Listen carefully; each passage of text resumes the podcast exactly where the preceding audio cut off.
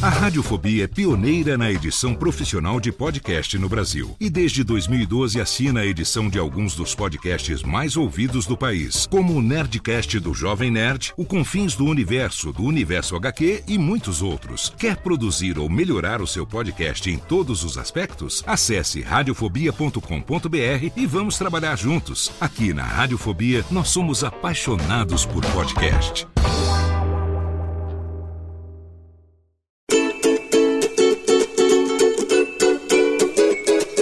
Voz Off, o podcast que conta as histórias de grandes nomes, do rádio, da TV, da publicidade. Grandes vozes que vão ficar para sempre em nossa memória. Apresentação: Antônio Viviane e Nicola Lauleta. Ouvintes do podcast Voz Off, mais um episódio do nosso programa que mensalmente está com vocês, trazendo os grandes nomes do rádio, da TV, da publicidade e, por que não, do teatro também. Sim. Hoje trazemos uma dupla imbatível aqui, Sim, sim. casados e profissionais de voz. Nicola Lauleta, anuncie comigo, por favor. Mauro de Almeida e Rafaela Pópolo. Lela! Que prazer ter vocês aqui. Boa tarde, boa noite, bom dia. Porque na internet não temos tempo. Mauro, tudo bem? Tudo. Ótimo. Lela, tranquilo? Maravilha, uma delícia estar Ótimo. com vocês. Eles moram na Granja Viana, um lugar afastado de São Paulo, mas sempre à disposição dos trabalhos que acontecem, principalmente aqui na capital. a gente poder estar aqui, né? É, hoje deu tudo certo Deu, e estamos recebendo aqui. Mauro é de onde? De São Paulo mesmo, mas eu, na verdade, me criei até os oito anos no meio da selva. É mesmo onde? Plena Jureia. Olha que legal. Chama Subaúma. Na, na verdade não é uma cidade, não é um bairro, não é nada, é um vilarejo. Fica entre Iguape e Canané, fica mais ou menos 20 e poucos quilômetros de Iguape e uns 40 de Canané. Então tinha De pescaria na infância? Mas era. Só tinha peixe e caça, né? Não tinha. Que bacana. E você, Lela? Ah, eu sou da Gema. Eu nasci na Bela Vista, bem no centro da cidade. Popolo, né? De origem italiana. E é uma coisa engraçada que ninguém acredita que isso existe. Eu nasci numa chácara, no meio do centro da cidade de São Paulo, que é ali na Rua Paim, que hoje tem outra configuração da paisagem, mas era uma chácara que eu tenho muitas lembranças e tal, lá que eu nasci. Que legal. Mauro, você ficou até quantos anos lá no. Oito. E depois eu vim para a periferia da periferia, porque eu vim para Osasco. E Osasco é dividida, a, a Vila dos Remédios é dividida ao meio pela avenida. O lado direito é São Paulo, o lado esquerdo é Osasco. Então era duplamente periférico, entendeu? Ou seja, morava na periferia de ambas as, Ambas as as cidades. Está ótimo. Que coisa boa. Eu, eu conhecia você, que eu sabia que você era do, do, do, do remédio. É. O Mauro, eu falei, o Mauro nasceu lá, mas ele era do remédio, que eu me lembro que a gente Ah, batia não. papo lá é- atrás, né? Muito A maneira popular de se falar, ah, o Mauro é lá do remédio. É lá do remédio. Era só mesmo, até hoje. Aquela é minha boa. vila. E Lela estudou aqui pela capital. Como é que foi a eu infância, morei, Lela? Eu morei até ali, tinha uma escolinha que eu fiquei alguns meses porque minha mãe não teve coragem, que era dentro do Desoazô, que era tipo maternal, assim, mas fiquei alguns meses, depois minha mãe achou que não era legal, e no final o meu avô materno faleceu e a gente foi morar no Itaim, também meio mistura ali, perto de uma outra escola, que era de freiras, e minha mãe também não quis deixar, aliás, ela era meio contra essa história. E eu comecei a estudar numa escola pública chamada Aristides de Castro, ali no Itaim. De lá, na minha época era ginásio, né? Eu saí, fui para o Liceu Eduardo Prado e me formei professora. Olha. Normalista. Olha que Coisa legal. Depois eu fui fazer pedagogia, eu sou pedagoga. Terminei pedagogia, eu fui para a escola de teatro na, lá na USP, a Escola de Arte Dramática, e conheci o Mauro de Almeida. Ah, e a sua trajetória até conhecer a Lela? Como é que foi, Mauro? Eu já conhecia ela de nome sem saber quem era. É. Porque eu só fui parar na EAD por conta de um amigo em comum que nós tínhamos, que eu não sabia que era amigo dela. Que morava na Vila dos Remédios. Ele fazia FAO, fazia arquitetura na, na- na USP, e trabalhava num grupo de teatro com ela. E ele tentou montar um grupo de teatro na Vila dos Remédios, logo comigo na frente, chamando os amigos, fazendo toda a agitação. E aí tentamos uma vez, os padres proibiram a primeira, tentamos a segunda, as freiras proibiram a segunda.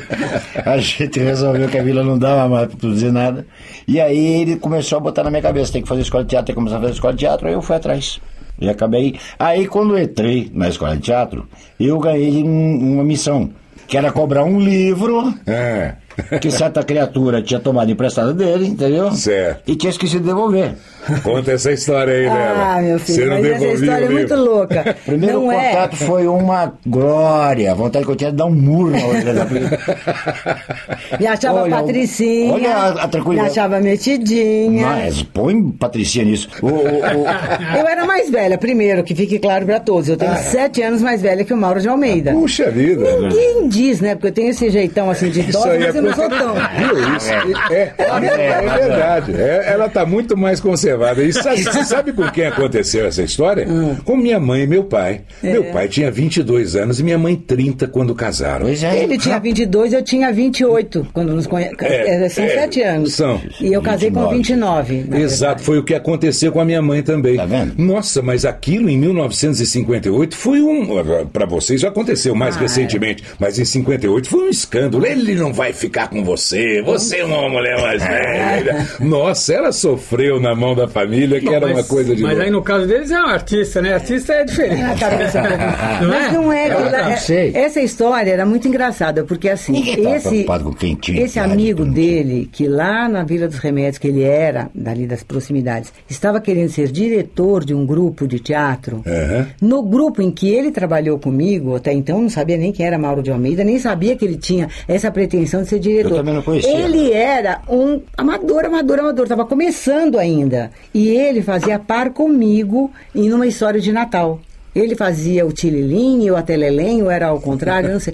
E a gente saía cantando aquilo lá e tal, mas ele era, ele tinha menos experiência que eu, porque eu já tinha experiência de educadora, de trabalhar com criança, então eu fazia teatro infantil, um pé nas costas. E quando eu conheci esse rapaz, ele era um colega é meu. o que nome tinha- dele? Augusto, Augusto Francisco, Francisco Paulo. Paulo. Ah. Ele é um super profissional maravilhoso, que ele é arquiteto, ele é diretor, ele Talento, talento. Talento total, a gente fez peças com ele.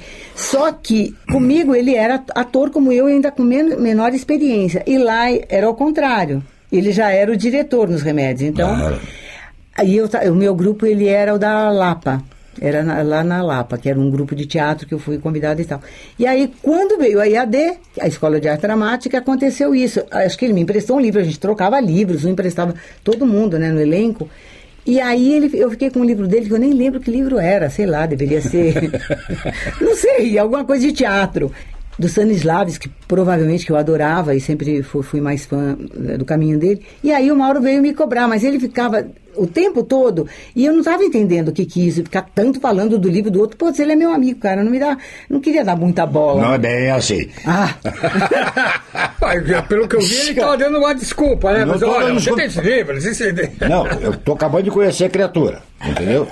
Aí eu chego lá e digo assim, sabe o Agostinho, seu amigo? Aí depois não, ele me pediu pra hum, te lembrar de devolver o livro dele, sabe qual foi a resposta?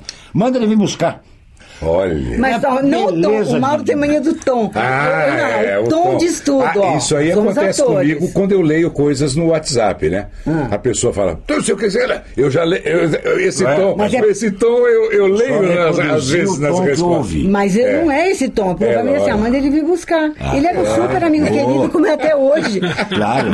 E Talvez também era pra Ah, assim, que ó. barato. Eu era meio chato. Bom, eu sei que aí acabou ah, acontecendo um romance depois do Ah, livro. Depois a gente Pega casou. bem contar essa história? Lógico, deve. Não, porque foi antipatia à primeira vista, claro. que boa. Aí ela tinha um problema. É. ela toda certinha, bonitinha, família do jeito dela. Alguns exercícios na escola, alguns cidadãos, né, pretensos a futuros atores, eram um pouquinho mais ousados, entendeu? Mais atiradinhos. E ela morria de medo de fazer certos exercícios com esse cara. Então ela ficava procurando a mim. E decalhou um dia de um exercício de interpretação Ah, essa história é linda. que era Chico Buarque cantando Quando olhaste bem nos olhos meus e o teu olhar era Era de. Deus. E nós dois, um de frente pro outro, aí deu-se a desgraça. Estamos aqui até hoje. Ah, mas Os é olhos azuis são azuis verdes. Vezes azuis, É. verdes, mas ele é mais O Mauro verde. tem olhos normais, Normais, olhos né? negros. Opa, olha- É. Cor de Comum, chocolate. é comum, não é normal, comum, É né? gente comum, Comum, normal. Gente, que bobagem, não é Não é, adianta nada, o Nicola tem olho normal também, mas não enxerga cor nenhuma. É um. É, é, esse é o problema dele. Não adianta mandar verde, amarelo pra ele, que ele não sabe. Ele é palmeirense, mas não sabe como é que é o verde. Olha, judiação. Olha Claro que eu só. sei, A claro gente que tem que sei. explicar pra ele, mas parece É. com o quê? Ai, Mas ai, ai. essa história é muito louca mesmo. Bom, que bacana, né? E aí começaram a, a namorar, isso tudo. É, é, porque foi bem isso mesmo, é que tinha, na verdade, eh, quando dá certo, a gente estava fazendo um estágio, fomos aprovados e era muita gente para pouca vaga. Então o que acontece? Você faz exercício com um, depois, né, vem um segundo exercício, eu quero fazer com outro, porque eu já tinha uma formação nas costas. Os caras que eram mais jovens, ah, deu certo com aquela menina lá, eu vou com ela de novo. Eu não queria isso, eu Certo. doida, porque, poxa, eu estou aqui para mostrar se eu sou capaz, para mostrar o meu trabalho. Se eu fizer sempre com o mesmo, eu fico dependendo dele, ele de mim. Era uma, uma função, assim, técnica na minha cabeça. É bom deixar Aí que claro. aconteceu isso com é o bom Mauro, e deixar foi claro, bonito porque mesmo. é, no começo da década de 70, os métodos, tanto para fazer como para ensinar teatro, digamos assim, né, escola era um pouco punk. Era. Hoje a coisa é absolutamente neutra, tranquila, dentro dos padrões. Mas na década de 70 Exigia muito. era né? muito violento, porque na verdade era praticamente desconstruir o ser humano. pra- Começou a desconstrução que até hoje É. ainda existe aí, sabe? Vamos desconstruir esse, essa Porque o coisa ator toda. não pode carregar nenhuma estrutura já pré-determinada, entendeu? Certo. Então, pra, pra você fazer, você tem que meio que destruir o cara mesmo, abrir o cara no meio, rachar no meio. E virar aquele personagem Isso é intenso na hora do, do, do- exercício. É, o e, ator- e depois na o atuação. personagem vem também. depois. Ah, ok. O personagem, pô, primeiro você mata o ator, depois arrebenta o ator. E aí vê se ele está apto a cumprir o papel dele como ator de fazer um personagem. Então era meio violento. E às vezes acontecia essas coisas de estranhar um, estranhar outro, gente entrar em crise. Muita gente. Era muito complicado. E eu, eu lembro bem, eu já tinha, eu, eu não lembro da idade de todo mundo, né? Mas eu me lembro que eu me sentia meio assim, oh meu Deus, essa criançada faz cada bo- bobagem. Porque faziam cada coisa com os professores que eu não me conformava. Porque todo mundo se achava ator, todo mundo queria ser protagonista, todo mundo queria ser maravilhoso. Tem umas histórias que eu já sei o que ele está rindo. Eu não tenho coragem de contar. Mas assim. Se você al- tiver coragem, pode contar. Algumas Nada demais.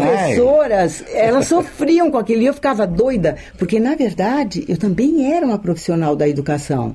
E eu ainda era, nessa época eu já era orientadora geral de uma escola maternal que eu amo, de, amei de paixão, onde meus filhos estudaram. E você achava o cúmulo E achava do o desrespeito. cúmulo de desrespeito, né? de o cara falar um palavrão no meio da sala. Pô, no palco tudo bem, mas mesmo assim eu era meio, meio muito retraída. Hum, Demorou. ideia, né? a Palavrão, minha, palavra palavrão pra mim me chocava. Eu não sabia falar, aprendi com o Mauro, né? É. 40 Lá- lá, o homem do remédio. É, não, mas ele tava- 43 Também que anos momento que tá- depois. você estava desconstruído ou construído Mas naquele é, Foi aí. é, Não, mas eu me, me, me rachei assim, sabe? É, Na convivência, claro, mas também na experiência no teatro. Mas muita coisa eu não conseguia fazer. E dentro disso de se rasgar, eu cheguei a passar mal numa, numa situação, numa aula, com aquela maravilhosa Miriam, A Muniz? a Muniz. A Miriam, Muniz, Muniz. maravilhosa, famosésima. Não, família Muniz, porque a Miriam Muniz era louca. Louca. Era a louca Mas mais era uma louca do bem. incrível. E a única tristeza... Só que ela era perigosa, porque ela rachava você no meio, Ela me piedade. achava muito eh, retraída Lógico. nessa coisa quando tinha isso da sensualidade. Ela, ela, ela, ela queria descobrir esse outro lado, porque eu fazia tudo muito bem. Da menininha, da mocinha, da, da caipirinha, taca, taca, mas também com esse physique. Só papel de é boazinha. o- o- a, a pele muito clara, o olho muito claro, esse nariz que parece gente fina. Então ela queria derrubar isso, sabe? Porque é uma mentira. É. Caramba, eu, eu cheguei a, a não ser chamada para fazer, eles não usam black tie. O, o Mário Mazetti me falou, Lela, eles não querem. E era um super amigo nosso, diretor maravilhoso. Sim, o Mário conheci, É. morava lá na Cantareira, infelizmente Exato, nos deixou. Pois o é. Mário, ele chegou a falar. Lela, eu queria muito por você nesse trabalho, mas eles não querem ninguém que seja com esse perfil de gente rica. Diz, mas por que perfil de gente rica? Não, você tem uma cara de gente snob. Eu- Mas é eu- eu verdade, a gente com- olha pra Lela e acha assim, né? Uma lady. É, né? mas só que essa lady gosta de fazer uma brega no teatro. Nossa! Mulher com os bob na cabeça. Ah, mas... Mas, mas como que eu gosto? Mas Lembrar italiana? daquelas coisas italianas. muito E a bob na Miriam, cabeça. a Miriam descobriu isso. De que eu era tão ali que aí o que ela fazia nas aulas de castanhola dela, a gente tinha que tocar castanhola, me dava bem, o Mauro era ótimo. Ela adorava que ele cantasse, porque o Mauro sempre cantou muito bem, afinado e forte, viril. Conclusão, ela me faz um dia, ela fala no ouvido dos rapazes, quando eu botar uma pessoa aí dentro, depois que eu soube, vocês apalpam ela em todos os Ela lugares jogava que pros vocês... leões. Ela jogava para os leões. E eu tinha um certo de falei, receio dela. desconstruir. Sim, E quando ela fez isso, eu acho que até os próprios colegas, se sentiram... eles se sentiram assim, sabe? Porque eu acho que também respeito é uma coisa dessa que você Claro. impõe, que não precisa nem falar, você, a pessoa sabe. Mas só que eu fiquei com tanto ódio de mim, porque eu dizia assim, eu quero ser atriz. Eu estou fazendo uma escola de teatro porque eu não consigo deixar isso, porque naquele momento não é a Rafaela nem a Lela, é, é alguém se preparando para um personagem. Então, essas coisas de rasgar, o Mauro tem super razão, porque isso foi triste para mim. Eu fiquei sem dormir a noite toda, foi terrível. Ah, Mas passou. E a você Miriam faz também, essas né, coisas. Não, a Miriam um dia chegou, botou no centro da sala, e aí assim, todo o resto da turma fazia, eh, praticava exercício de crueldade. Eu tinha, evidentemente, que praticar exercício de humildade. Porque ela botou no centro da roda e falou assim: cada um vai dizer exatamente o que pensa do Mauro pra ele, na cara dele. Ah, meu Deus! Imagina as pessoas brincando de serem cruéis. Nossa, É difícil. pior do que criança. criança, quando quer ser cruel, é, né? Aí O eu, bullying. Era o bullying, bullying da era o época. bullying da época. Você tinha que aprender a negociar aquilo, você tinha que abstrair, saber, é da- do, do processo, vai ser assim, acabou, não tem problema. Bom, fez Mas- parte da formação de vocês. da Não, para saber também. É, é se um- lógico. E se um crítico, graças a Deus isso não aconteceu comigo, nem com o Mauro, eu acho, que eu, que eu me lembre. Não, né, Porque eu, se o- não. Então, senão você quer se matar se o crítico falar mal do teu Claro, trabalho. Ele tem o direito de não gostar, né? E aí partiram para as peças. E aí partimos para as peças. A gente Mas não casou- sempre juntos, na, me- Não. na Não, cada não, um não, no não, seu não, caminho. aliás, Pouco, pouco. Poucas vezes. Nós nos casamos em julho de 76. O Mauro tinha se formado em 75. Ele se formou um ano antes que eu. Porque eu parei. Teve uma época que eu fiquei lá zangado com a direção e pedi. Eu não quero mais estudar aqui. Não quero ser mais apalpado. Não quero. Não foi por isso. Um ano pode fazer. Foi uma questão de legislação que fizeram uma crueldade com uma colega minha, que Uhum. por da família dela, ela tinha que parar e não queriam que ela trancasse. Queriam que ela se despedisse da escola e desse vaga para outro. Né. Como eu entendia dessa legislação, eu fui lá e briguei e falei, então agora eu quero ver alguém não trancar para mim. E eu vou trancar também para ser parceira da minha Solidariedade. colega. Solidariedade com essa minha Ó, grande amiga. que legal. E eu saí da escola. Também aquela classe era todo mundo queria ser só estrela, artista. lá. E aí era a turma do Mauro. No final do ano, ele se formou e eu entrei, voltei no ano seguinte. Então Uma turma mais, mais bacana? Ué, Ah, eu é. acho que foi uma turma Mais menor, leve. mais leve, mais suave. Pronto, Tanto é que todos estão por aí, que bom. né? Fazendo trabalho. Lembrem de alguns nomes que estiveram com vocês nesse início e que hoje ainda estão com a gente. Os primeiros Nossa. escalão da Globo praticamente inteiro. Paulo É? Betti, Eliane Paulo Giardini, Eliane Giardini. Elizabeth Savala, Vera Holtz, dela. O Edson Celulari. É, É, amigos que bacana, nossos. que coisa boa. Trabalhei agora é, com o Estênio Garcia. Aham. É, sabe, a a gente vai, vai pegando em cada É trabalho lógico, algumas pessoas. claro. Agora, lá daquela época são esses mesmo. A Que bom. Savala foi muito amiga, eu fui até madrinha do casamento dela. Ela me chama até hoje de Dinda, ela, quando a gente se encontra. A Vera Holtz, Que a. Neuza Maria Faro, que Grande ela atriz. parece que é uma super grande, maravilhosa atriz. Bom, antes de, de chegar na publicidade, então houve eh, essa passagem intensa pelo teatro. Antes, nós não vamos falar sobre ela ainda, eu só Tá, tá, quero tá. saber não- não o que, que aconteceu de importante na vida de cada um até chegar na a, publicidade. gente, a gente começou a ter problema primeiro, segundo ano, até o terceiro ano de, de nossa vida como casados, nós vivíamos só de teatro. Ela continuou dando aula um tempo ainda. Você dava aula para infância? Eu era É, orientadora de uma escola maternal. Quando casei, fui professora, auxiliar, coordenadora, eu era Eu era diretora orientadora. geral da escola Ok. maternal. E naquela época o teatro funcionava como empresa, como qualquer empresa. Existia uma figura de um cara chamado produtor que põe um dinheiro lá, né? Contratava um cara para dirigir, o cara escolhia um texto e, e escolhia um elenco. E esse elenco era todo registrado em carteira como um funcionário normal. Hoje Sério? não é mais assim. Sério, nunca, há muito tempo já. Certo. E, e- e esse cara, eh, você não, não tinha, naquela época não tinha publicidade em jornal. O jornal dava eh, notícia de teatro numa única página. Nos Divirta-se, no- nos no. Estadão. Tijolinhos. Eram quadradinhos iguais. A gente chamava de tijolinho. Tijolinhos. Tijolinhos, Tijolinhos, é. é. Então era só aquilo. E o, o produtor, que contratava todo mundo com carteira assinada. Esse, essa figura do produtor começou a desaparecer. Então as pessoas começaram a, a meio que ser, serem obrigadas a se cooperativar. E aí, evidentemente, não tinha mais um salário para ninguém. A cooperativa só vai ter é, via acordo de dinheiro depois que é para estrear, se estrear. E se fizer sucesso. Exatamente. Ok. Então aí a gente teve que começar a pensar em alternativa para ganhar dinheiro, para ganhar, ganhar vida. E o Paulo Betti já tinha me falado da dublagem. O Paulo começou a dublar um pouco. Depois ele largou mão também. E eu fui tentar dublar. Primeira vez que eu fui no estúdio de dublagem, eu achei horrível o que eu fiz. Já foi Não- na Alamo, já Já direto. direto na Álamo. Eu lembro. Lembro muito de encontrá-lo lá. É. E aí mais tarde eu- aí eu entrei na Alamo para valer, porque aí estava precisando mesmo trabalhar. E por acaso a- o, o- o dono da, da, da, da Alamo, o Michael, tinha uma filha que namorava na minha casa. Como? Namorava na minha casa. Ela ia. O O Michael namorado gostava- dela morava com o Mauro. É, Não era, mas era muito amigo da gente. E como é, o pai dela não gostava muito do namorado dela, porque ele já era separado, ela ia namorar em casa. Ah, E ok. um dia eu falando com ela, Sandinha, eu tô precisando trabalhar. Ela falou, vai lá, fala com meu pai. Aí eu, eu fui lá na Alamo e comecei a trabalhar na Alamo. Aí o com- primeiro contato com o microfone foi esse, Aham. dublando. Dublando. Como a Alamo era o grande laboratório de cinema do Brasil, praticamente toda a produção cinematográfica brasileira passava, Passava para fazer por lá, finalização fazer, da Alamo. finalização de áudio, tudo, é E, tudo e feito lá. praticamente mais da metade do cinema publicitário. É. É, eu me E- lembro disso. Então, volta e meia era comum alguém ser fisgado, algum dublador, para cobrir uma falha num filme publicitário. Aí as duas coisas começaram a se misturar, publicidade e dublagem. E a partir daí, contatos do teatro, tipo, nós conversamos com o Luiz Guilherme.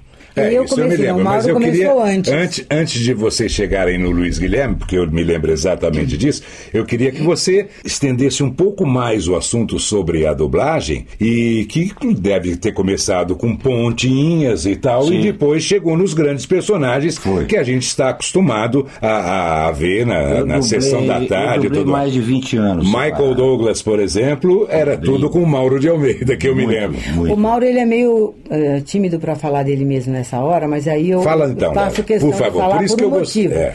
O Mauro começou e ficou amigo assim, tipo irmão do Líbero Miguel, que era um Grande. grande. Quando eu era menina, ele era mais velho, evidentemente, eu ouvia as novelas de rádio. A gente até já Uhum. tinha televisão, mas eu, eu criei um hábito de ouvir as novelas de rádio e eu ouvia aqueles nomes e eu lembro sempre quando falava Líbero Miguel. Aquele nome ficava lindo no, no meu ouvido. eu não Rádio. sabia. No Mas é rádio, lógico, mas no imagina, é, estrelando Líbero Líbero Miguel. Miguel. É o- E o Líbero, A rádio ficou- era a TV da época. né? Quando o Mauro me falou que ele começou e que ele conhecia um cara super gente boa, ele me pôs no microfone.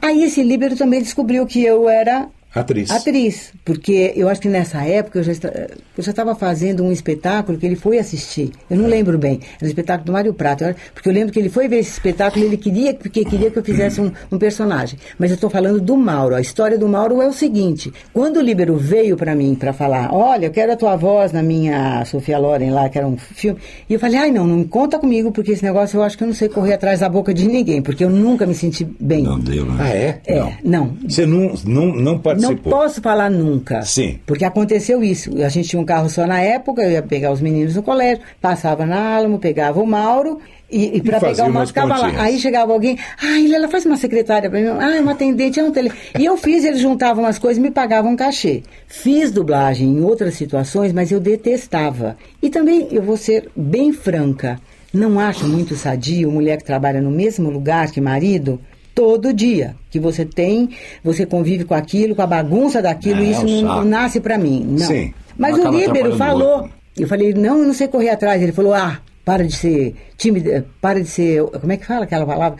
É, que você não, não quer contar o seu trabalho como o seu marido, porque ele é o melhor dublador que eu peguei nesses últimos tempos.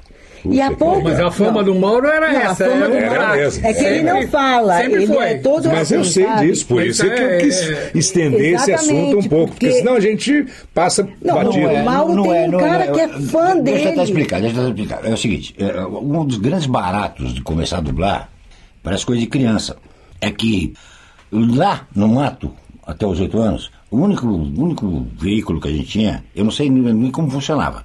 Eu esqueci de perguntar ao meu pai, meu pai já foi embora, era o rádio. Então o que nós ouvíamos no rádio à noite, depois de jantar? Novela de rádio. Quando eu entrei na Álamo, eu virei colega de praticamente todos os grandes atores de rádio, do rádio De novela, rádio que- novela. que eu escutava lá no é, mato. Que eram os caras mais velhos que caras mais velhos. Figueiredo. E E você, Lela, também teve o rádio na sua infância, marcando assim? Muito, Tanto é eu, que você eu citou fazia agora. minha lição de Líbano, casa, eu era sempre fui muito estudiosa, essa coisa toda. Eu ouvia esses nomes porque eu queria ser. Claro que eu queria ser sempre a protagonista, e nisso vem uma que foi sonho da minha vida, que quando eu a vi, colega do Mauro, numa festa de fim de ano e tal, o meu corpo inteiro tremia. Que eu, sem beber, que eu nunca fui muito de, de beber, tomava uma coisa ou outra, mas eu fui pegar um copo de uísque, porque eu sentia que meu corpo tremia. Que é Arlete Montenegro, que até hoje está aí. Que bom. Eu ouvi aquela voz Arlete Montenegro, era um nome tão bonito, né? E eu tinha vontade de ser aquela voz. Eu sempre fui apaixonada. Por voz, Uma hora eu mando para é, vocês o que eu escrevi de- sobre Deixa eu isso. contar uma coisa Conta, interessante conta, dessa época. conta. Porque a Lete Montenegro não conta, essa não é. Não é a, a grande maioria dos dubladores eram egressos do rádio, né? Aham. Que não foram absorvidos pela TV e tiveram que achar uma alternativa. Quando nós, garotos, chegávamos, a reação era muito ruim. O medo de perder espaço É. era muito grande. Então não era amistoso. Um dos maiores ídolos que eu tive na infância, que foi o Gastão Malta, pra você ter uma ideia. A gente trabalhava todos os dias, não. a gente era empregado lá, gravando, não gravando, a gente estava às 8 da manhã até 5 da tarde. O Gastão demorou três meses para me dizer bom dia. Olha. Era todo dia eu chegava e dizia bom dia, Gastão. Jornal. Todo dia, bom dia, Gastão. Jornal. Até o dia em que o Lírio me botou no microfone junto com ele. Aí ele viu o seu talento. Mas era, era assim. Pra quem não conhece o processo de dublagem, você vê a cena uma vez, na segunda já tá gravando. Pra quem tem uma certa experiência. Senão você vê uma, duas, três vezes e tal. O veterano não espera o novato dizer tá pronto, vamos. O veterano viu uma vez, manda gravar. O novato tem que correr atrás. Então, entramos no estúdio, o que, que fez o, o Gastão? Era tudo Vai. de primeira, manda, manda, manda. Lá depois do vigésimo anel, Que você acompanhou em todas. é. É, porque É o Mauro era ele- assim, é, bicho, ele colava exato. na boca do cara. que isso era- não era mole. E não Deixa foi só o. Gastão. Aí ele reconheceu o seu talento. Aí no dia seguinte, bom dia, Gastão, bom dia, Mauro. É o respeito, né? Não, Adquirir o respeito. viramos É. botequim, de cachaça, entendeu? Mas bom. era a resistência. Não foi só Gastão. O Aldo César, que foi um ator Nossa, Tupi, eu já citei o Aldo César O aqui, porque nós Aldo- fomos morar numa época no Regis Hotel na Rua Aba. Isso. Morava ele, Sadi Cabral, eu e Sérgio Boca. Sadi Cabral morreu nesse hotel. Exatamente, é. O, o, o Aldo, eu, fui escalado no outro estúdio, que não a Álamo, pelo Campanile, o grande Carlos Campanile. E éramos eu e ele a tarde inteira. Uhum. Mas eu nunca tinha trabalhado com o Aldo. Eu entrei, o Campanile já estava lá, oi Campa, tudo bem, tudo bem, qual é o primeiro anel? O primeiro anel é. O Aldo entrou, boa tarde Campanile, boa tarde, foi pro microfone, não disse nada, não olhou para mim, pegou o texto, qual é o anel tal, cantou o anel, o anel foi pra tela, ele viu o anel, manda, e foi a mesma, coisa. No vigésimo terceiro anel, sem, sem folga, ele vira pro Campanile e fala, e pergunta, quem é o garoto? Era na base da porrada. É, ninguém facilitava pra era no ninguém. chicote. No chicote brabo. se errasse, se o, o- o novato errasse, era bufo, era Sim. tapa na parede. E a coisa Claro. mais cruel que eles faziam. Porque, logicamente, como a cena era em conjunto, tinha que repetir Tinha que- tudo. Hoje em tudo. dia é tudo diferente É, para é. as pessoas que estão nos ouvindo. Cada um grava numa. Num, num- né, se sessão, você vai lá e faz o teu né? personagem. Estamos- É chato, não tem o, a interação. Não, É do Ninguém tempo. troca, não tem É troca. Horrível, horrível. E a, a- a Suprema Crueldade, naquela época era muito. eh, A gente gravava em película. Então não Sim. tinha tantos canais, né? É, exato. Tinha a, a, a faixa de sua banda sonora. Então, quando o, o veterano queria humilhar o calouro, ele pedia para gravar em pista, que era na, na, na pista de efeitos sonoros. Entendeu? Então ele gravava sozinho e ia embora. Para deixar o calouro se ferrando lá para tentar fazer a parte Ah.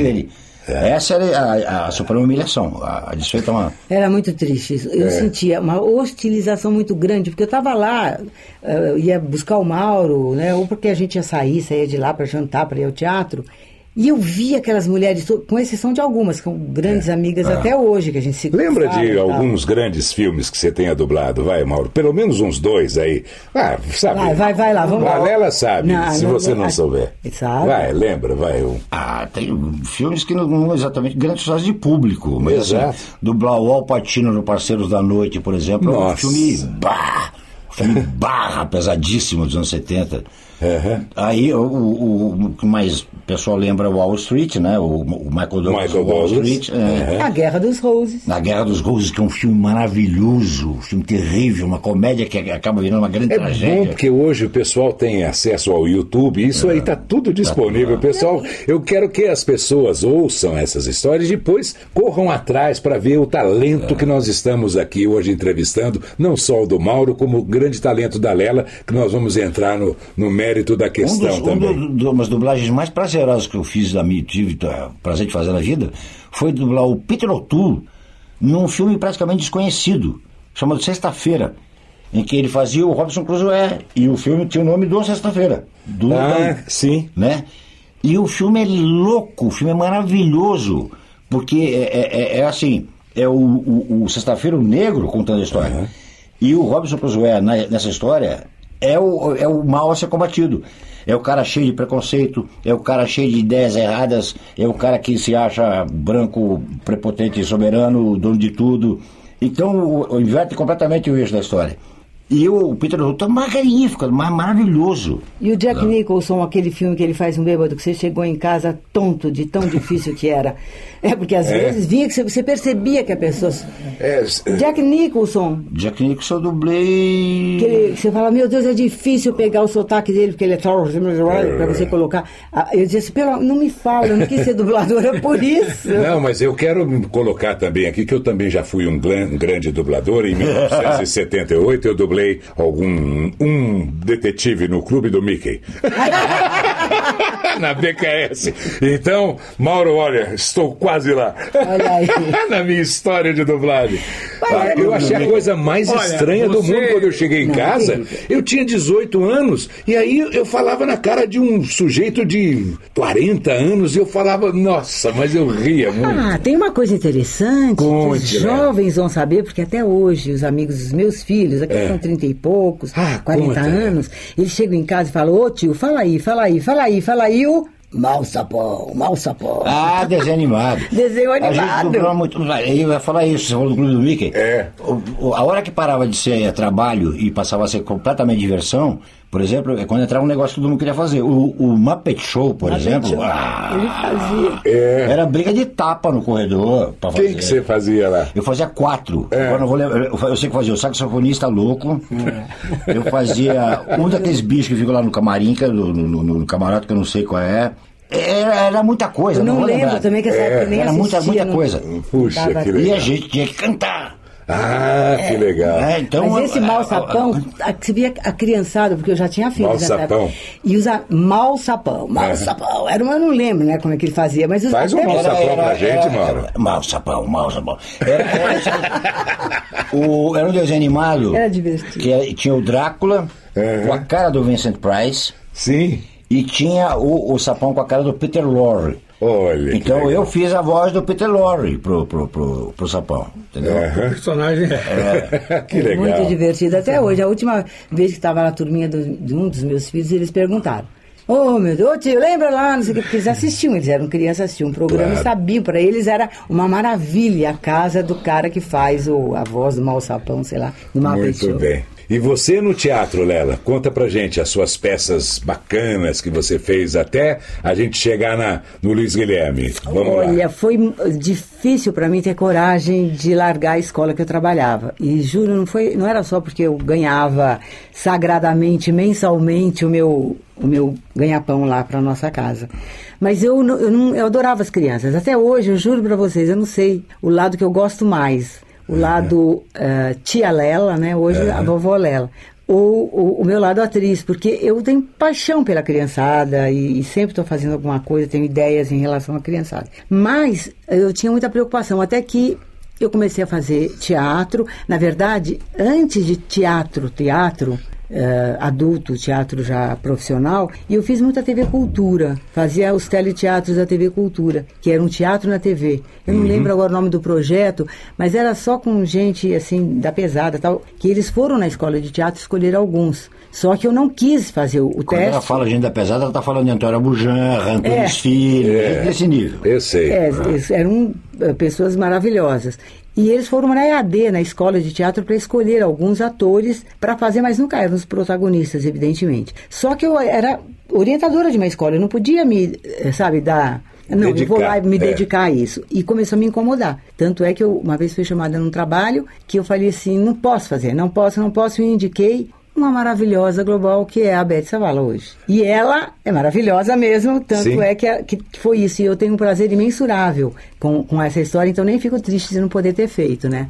E depois disso, que apareceu o teatro, eu não me lembro qual foi a minha. Eu não lembro a primeira peça profissional que eu fiz quando eu saí da EAD. Não me lembro. Bom. Eu, não, juro mesmo. Mas teve agora- algumas importantes, Não, tive. Eu, assim, lembrar mim, peças que marcaram mais foi o Bessa Memútil, do Mário Prata, que a gente ficou três anos em cartaz, que era com o Norival Riso, com o Genésio Barros, a Maria Carmo Soares, Maria do Carmo Soares. Foi assim, um trabalho super bonito, que aí eu precisei sim me rasgar que foi um bastante. escândalo, um escândalo, porque as temporadas, um bom, uma boa temporada de seis meses. Sim. Nossa, o anos. estreou E três anos ali. parando Augusta. Que coisa, né? Parando Augusta. O Aí veio o Dilúvio, também foi um, outro, outro grande Dilúvio é o espetáculo. primórdio dos musicais aqui em São Paulo. Foi um dos primeiros Sucesso. grandes Foi o projetos. primeiro. Foi, É, acho que foi o primeiro. lá no- e esse foi uma Zácaro, maravilha. né? Zácaro. porque- Depois no, e depois no, no, no, no, no- no Sérgio, Sérgio Cardoso. Isso, isso. Vocês não se importam de falar um em cima do outro, porque isso aqui é o nosso. É o bate-papo, é, é o né? bate-papo na mesa do É bar. café, Só não né? tem a cerveja, mal. Desculpa. Eu vou buscar mais tarde pra gente Um dia a gente pode... Mas o, o dilúvio, é, assim como o, o, o Bessame Útil, era um escândalo.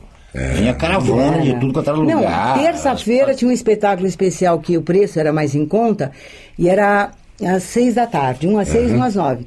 Eu chegava no teatro às quatro, quatro e meia, porque tinha maquiagem, era tudo, Sim. né, era, era um personagem bem complicado. E eu ficava boba de ver, porque tinha gente que dava a volta, assim, que saía da porta do teatro Sérgio Cardoso, e até lá embaixo virava e, e virava de novo a outra esquina. Era um escândalo. gente coisa, né? que levava para fazer tricô porque estava esperando.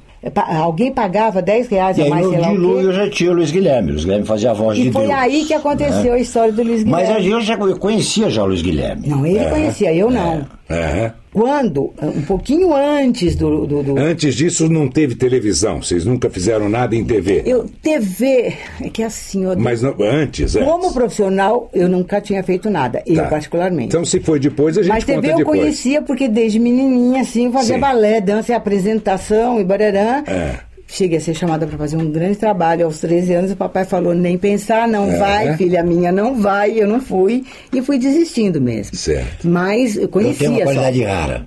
Eu sou incompatível com TV. Não tem como me botar nessa porra. Não tem.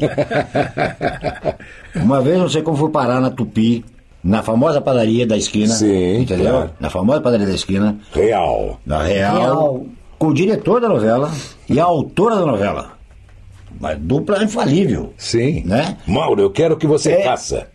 O, o- o diretor perguntando para a autora o que, que você acha. Ela falou: Não, tá perfeito, ele pode fazer sim, tudo bem, tudo bem, tudo bem. Fui para casa, vou começar a fazer uma novela. Perdi pro irmão do Fábio Júnior. Entendeu? Porque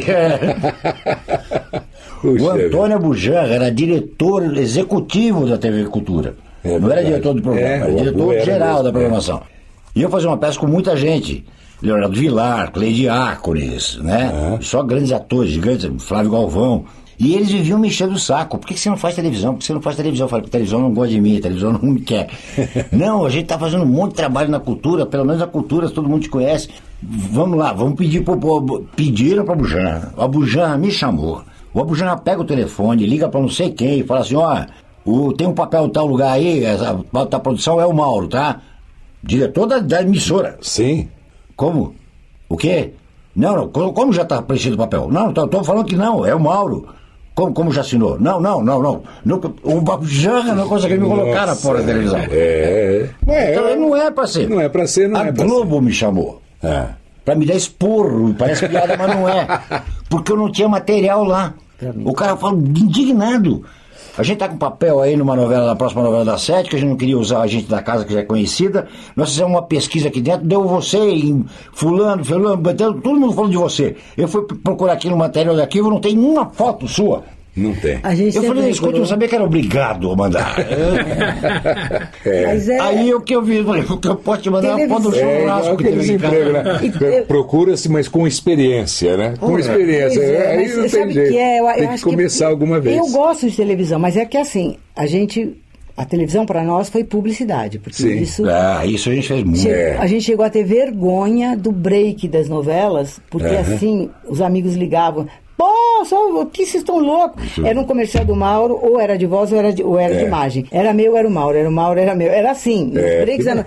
porque a gente fez muita publicidade, Mas graças isso a depois Deus. de começar a trabalhar com a publicidade com a voz. Com a- Não, Não, primeiro como muito ator. antes. Ah, que legal. ator. Como atores. Muito antes. A gente eh, foi assim, muito. Eu já fazia até antes de entrar na escola de teatro. É. Mas era assim, um amigo que era. uh, a, a prima trabalhava na produção, chamava, você ia. Nada de. Aí chegava lá, dava certo, te punha num papel melhor, porque na verdade era para fazer tipo figuração. É. Mas acho que você- já tem aquele. Know-how. lã, aquela É. coisa. Aí a pessoa já punha para fazer. Eu, fiz, eu acho que foi, o primeiro que eu fiz foi melhoral. Depois eu fiz Coca-Cola. É difícil um produto que a gente já não tenha feito alguma coisa. Vamos cantar, Nicola? Melhorar, melhorar, é melhor e não faz mal.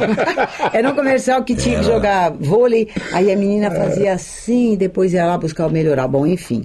A, então, publicidade sempre foi muito fácil pra gente. Você também, né, Mauro? O quê? Aí, ó, pelo menos a Publicidade câmera. ele sempre Ou seja, fez, o problema nossa. não é. A, a- a câmera. É, a câmera tudo bem. Não, o problema é a publicidade é televisão. outro, mundo, outro mundo. Fizemos um monte, um monte, um Mas você monte. sabe que com o tempo, quando eu fui descobrir como é que era esse lance de fazer novela, eu só topei uma, fazer uma novela, porque eram os últimos capítulos que eu ia para virar toda a história e, e eu não pude dizer não, porque a pessoa que estava lá no, no casting era super amiga e tinha que ser alguém que de costas poderia lembrar muito a Jaqueline Laurence. Lembra dessa Ó, atriz? É, Que é uma pessoa também, uma graça maravilhosa. linda como a Lela. E a Jaqueline, eu estava também loira, né? O cabelo muito comprido, loiro como é o dela, tinha que fazer um coque, porque era uma história lá.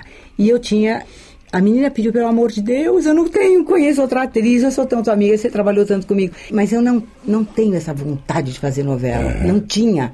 Eu achava que era muito puxado acordar às quatro da manhã, estar lá, ter que estar sempre linda, maravilhosa. E tem uma coisa, que isso muito pouca gente fala. A gente fazia tanta publicidade que eu era mãe, mãe de dois menininhos, espertinhos, sabidinhos, pouca diferença de idade, que ia pro mercado, ia para lá e para cá. E começou até me incomodar. Tem um lado que é gostoso, mas depois fala, ai meu Deus do céu, eu, eu tenho que ir embora, eu tenho Tem que que dar decorar mais texto." tempo em casa, né? Eu ficar, ia pro supermercado e as pessoas, olha mãe, a moça do Guaraná, olha mãe, a moça do não sei o quê. Do- Ai, ai, da, da, da Valita Hand, que eu achei há pouco tempo esse tempo. Olha, olha! Uma vez eu e o Mauro, ele não lembra dessa história. A gente de mãos dadas, andando pela Rua dos Pinheiros, eu acho que eu estava grávida, eu não lembro, e vendo coisa de enxoval. A gente andando na rua Butantã, e aí parou uma senhora assim, "Ah, encontrei vocês. Fala pra mim, é verdade, eu tô indo lá na loja agora. E na minha cabeça, oh, oh. Que que essa senhora você está passa? querendo? Na hora, o Mauro, então assim, que, que loja, minha senhora? Aí veio na minha cabeça. A propaganda. A loja, um pouquinho atrás de nós, Era Tamacavi. era Tamacavi, uma loja da rede do Silvio Santos. Sim. que era. Aquilo passava no programa do domingo do Silvio Santos assim, ó. E éramos os dois, por coincidência, os dois. Em alguns trabalhos a gente fez mesmo. O Mauro era o vendedor e eu era uma elegante compradora de imóvel Uhum. lá. Aí a mulher falou assim: é que eu- vocês falam de um jeito que eu acreditei que é muito bom o móvel lá, pra, que eu quero ir lá comprar. É verdade que pode pagar em parcelas? Imagina se a gente sabia isso. Não sabia nada. E eu olhei para. Aí na hora veio na minha cabeça, juro. Coisa de cinema. Veio o contrato que eu tinha assinado que dizia que a gente tem que falar bem do produto. Todos os contratos são assim. Aí o Mauro, já, já nem sempre muito paciente, disse, não, mas minha senhora. Eu falei, claro, as lojas Tamacavi, tipo, eu com meu olhão arregalando para ele. E ele, acho que entendeu e ficou quieto. E a mulher assim, ai, mas é tão bom ver vocês dois juntos. Porque para ela foi assim uma somatória do desejo de comprar alguma coisa que dois caras que estavam lá na televisão anunciando um produto Quer dizer que era verdade. era verdade, eles estão juntos, é verdade, né? É, Olha só. É muito O- louco. A, a cliente acabou casando com o vendedor. É muito História de engraçado amor. isso. É. Sensacional. Mas deixa eu explicar por que que a gente fazia bastante publicidade e, e tinha bastante trabalho. Porque é o seguinte, né? A gente não era bonito, não. É, não. É, é que. Você não era bonito. É, é, Ela é verdade, eu, a O- produção ajuda. É que é o seguinte, o, o- a publicidade, graças a Deus, usava muito humor. Ah, é verdade. Então os atores de teatro tinham prioridade, porque. É, tinham- tinham mais pique pra fazer isso, né? Caras que resolviam a cena, né? Ah, o Edgar Genulo fazia aquela. É, brincadeira. Os comerciais, ele já esteve aqui conosco. Era brincadeira, né? Aquela... Mas você sabe que eu Rápido, cansei. Rápido, rápido. Exato, E tal. eu cansei de ouvir gente falar assim, graças a Deus. Porque a gente é de uma época, a época anterior a nós, É. que tinha aquelas mulheres lindas, homens a mesma coisa, mas as mulheres, principalmente, que pegavam o produto na mão. Ah, Use sim. sapão, não sei o quê. É, tá, tá, tá. exato. Então ela tinha que ser linda, mas não sabia falar. Aí, isso eu dublei muito. A moça bonitona lá, tal, que tinha uma voz que, não, não- que o cliente não gostava. Aí eu ganhava muito mais que eu ganhava como comercial, não como dubladora. É. Eu nunca a- aceitei cachê de dubladora para dublar Sim, sim. eh, filme O cachê que publicitário, você que, eu aprendi logo de É, cara. que bom. Então, isso, o que, eh, o que aconteceu? A gente pegou exatamente também na história da desconstrução aí, que é aquela, aquele pessoal que era todo bem apessoado, que falava muito bem, com todos os R's e os S's bem colocados, começaram a ser trocados por pessoas mais. Gente, gente, Normal. gente, normal, É, né? é, normais, é. É É isso. verdade. Então a gente começou a pegar muito, deu essa sorte, eh, que eu acho que foi uma super sorte de. Eh, tanto o Mauro quanto eu trabalharmos numa época e muito, graças a Deus, né? Bom, vamos lá no dilúvio, né? Porque agora vai cair a água. Aí sim. Exatamente, mas foi assim, um pouquinho antes do dilúvio, eu acabei um espetáculo. O Mauro estava fazendo a Ópera do Malandro, um super espetáculo maravilhoso. É. Aí, você nem falou isso pra gente. Ixi, Esse tem muita Mauro coisa que a vai lembra de falar. É o é, lógico, do tempo, não dá né? pra lembrar tudo. São mais de 40 anos de produção, é complicado. Mas aí, o Mauro, a produção do Mauro foi para Bahia, ia fazer uma turnê pelo Norte e Nordeste. E eu tinha acabado de fazer um espetáculo meu que ia sair de cartaz. Aí o Mauro sugeriu, né, para produção, será que não pode a minha mulher, meus filhos virem junto de carona? Porque era de ônibus que a produção ia levá-los. E foi nessa que eu peguei uma carona, conheci ali o Luiz Guilherme. Só que ninguém sabia que eu era atriz, porque o Mauro também nunca foi muito de falar, minha mulher faz isso, minha mulher faz aquilo. Muitos amigos dele nunca souberam que eu sou atriz. Ah, e aí, eu locutora. Aí o que acontece? O Luiz Guilherme me conheceu como uma mãezinha do, do Gabriel e do Bruno, que ele ficou até muito tempo sendo tio dos meus dois filhos. Me conheceu como mãezinha. Bom, o tempo passa, voltou o Mauro, acabou a turnê, voltei para São Paulo. Estavam chamando, aí um diretor me chamou para fazer uma testagem para fazer um dos, dos personagens lá da, do Dilúvio. E eu fiz o Dilúvio e o Luiz Guilherme. Era a paixão de metade do elenco das, das meninas que faziam coro que dançavam. E ele era a voz de Deus na história do dilúvio. Então todo mundo adorava o Luiz Guilherme. A gente ouvia o tempo todo a voz de Deus. Eu mesma mal sabia que era ele, porque eu o conheci como amigo, colega do meu marido. Numa viagem de ônibus até a Bahia. E no retorno nós viemos de avião. E o Luiz Guilherme ia lá, assistia, assistia. Aí chegou um dia. Ele. Eu vi que ele me olhava, eu estava no palco ainda, agradecendo aquela coisa, ele olhava, olhava, e na saída ele falou: Você é a mulher do Mauro? Ele não tinha feito a, a ponte de que essa pessoa era lá. Eu tenho uma coisa para fazer, você não quer tentar fazer para mim? Aí que ele me chamou no dia seguinte e foi a minha grande estreia como locutora que eu sinto até hoje a emoção daquele dia. Rua Estados Unidos, Matrix. Não, Não? muito É, antes. ah, na Publisol. Lá na, não. Também não? Major Quedinho. Na Major Quedinho. Puxa. Era para fazer uma mãezinha e ele falou que ele, que ele falava para as pessoas da produção lá. Ai, que que eu conheci a, a mulher de um ator que ela é tão doce com os filhos, eu acho que podia dar certo, porque também tinha pouca verba, alguma coisa assim. E quando ele viu, amanhã eu quero você lá, porque eu estava tentando achar para ligar para o Mauro para perguntar e tal. Aí eu fui fazer, um quisuco, olha, era do tempo do quisuco, gente. Puxa, que legal. Que era uma mãe fazendo quisuco para os filhinhos, para a turminha dos filhinhos. Aí no dia seguinte, me liga Publisol. No outro dia, quando foi ver, eu trabalhava todo dia, de manhã, de tarde, de manhã, de tarde, como locutora, porque foi muito. Eu nem lembro os nomes, a MCR, tudo ali na Bela Tudo, Vista. tudo. E depois tinha umas que ela era lá naquela. perto do- de onde era a Folha, como é que chama aquele? Lá na Rio, assim, É, perto da, da a Sonima, a lá, Sonima. Na, lá na Rio Nossa, Branco. acabei ficando amiga da mulher de lá. Eu ia, aí eu comecei a ir para tudo quanto é lugar. Sim. E, e aí nasceu a locutora. Tanto que eu até escrevi uma coisa que saiu uma vez no, no Jornal do Clube da Voz, essa minha paixão. É, foi paixão. Um dia eu mostro para vocês, se vocês quiserem, eu mando por e-mail. Que legal. Da minha paixão por aquilo. E eu acho que o Luiz Guilherme foi meu grande padrinho. Uhum. Porque deu uma sorte danada, assim. E aí eu fui para Estados Unidos e a gente gravou Claro. fio, muito, muito, muito. E o Mauro O também Luiz, começou Luiz, aí. Foi um caso de troca, né? Porque o Luiz era completamente enlouquecido, apaixonado pelo teatro. E ele queria fazer, de qualquer forma, ele queria se tornar um ator de teatro, ator de televisão, ator qualquer. E como eu já falei, o, o- a publicidade, principalmente o rádio era muito importante naquela época, né? Então usava-se muito o esquetezinho cômico de rádio para fazer publicidade. E o Luiz chamava só ator de teatro, atores cômicos. Eu, Walter Breda, um monte de gente. O Aldo Bueno. um- E, então foi troca. E daí do, do, do sketch cômico até alguém falar assim, quer tentar fazer uma assinatura, que era a praia de vocês, né, dos vozeirões, demorou um tempinho, mas chegou. Aí chegou aquela assinatura que nos acompanhou durante tantos anos, né, Mauro? Ok. Vamos falar, vamos falar um pouquinho dela ou vamos ouvir primeiro uma? Vamos ouvir primeiro. Itaú, feito pra você. E aí, Mauro, conta essa história. Como é que tudo se deu no Itaú com você? O Itaú, quando a agência criou essa, essa assinatura, feito para você, era uma campanha feita para você mesmo, ou seja, eram clientes de cidades distantes, no interior, de outros estados e tal.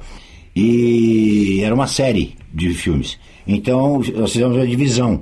Eu fazia um, um determinado número e o Beto Hora fazia determinado número. Durante uns meses, nós ficamos nesse revezamento. Até um dia o gatão chegar e falar assim: olha, eles querem agora efetivar um cara para ser a voz do banco e é você. Então, a partir daí, eu comecei a fazer a publicidade do Itaú. Que saiu da, da, da Friends, que eu, eu não sei se aí já era Friends ou ainda era RB. Ou que, Não, que era fosse. Friends já. Já era Friends e aí foi para tantas outras produtoras e assim por diante. Sempre. Sabe E uma quem- coisa que eu lembro disso? Ah. Desse dia que o Mauro foi, que eu acho que isso é divertido. Conta, conta. O Mauro chegou em casa, sempre foi assim. Ele chegava em casa com o texto, porque eu obrigava, né? Que na É. parte burocrática ele sempre largou pra mim. E eu falava, então pega o texto pra eu saber pelo menos que você gravou, o nome, o título, né? Aquela coisa. Ele pegou e eu falei, e aí, foi bom, nossa, você gravou tanto assim? Ele falou, ah, foi e tal. E aí? Ele falou, ah, foi legal. Agora eu não sei como vai ficar, porque o texto da assinatura era Itaú feito para você. Aí estava escrito Itaú feito para você. E eu olhei no texto e estava escrito isso. Eu vi. Ele falou, ah, só que eu mandei lá, Itaú feito pra você. E eu lembro que eu falei, meu Deus do céu, sempre o Mauro com essa personalidade dele. E, e, fu- e é uma coisa que todo mundo Exato. gosta exatamente disso, porque É. aproximou daquele que ouve, né? Exatamente. Itaú feito pra você. E eu tenho muito orgulho do meu marido Que com essa bom. voz. Maravilha, que É. coisa linda.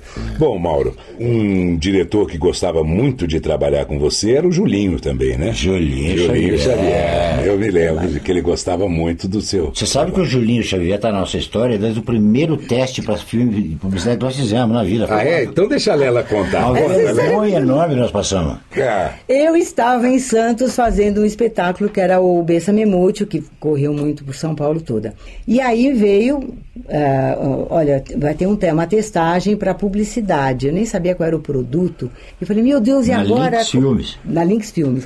Como que vai ser isso? Eu falei assim, não, eu vou Eu, eu estava, meus filhos estavam em casa com o Mauro e minha mãe, meu pai lá, e eu estava em Santos para eles fazerem o espetáculo. E eu dormi lá, de quinta a sexta, sábado e domingo. E eu acho que foi numa sexta que apareceu isso. Eu falei, bom, Santos é pertinho, eu vou para lá, faço o teste e, volto para casa. Pelo menos isso está na minha lembrança. Vamos ver se você completa alguma coisa melhor. E eu estava assim, toda de sandalinha, dessa rasteirinha de mulher, porque eu estava a Ok. trabalho. E eu vinha de, de ônibus, eu vim para casa, não estava com carro, nada disso.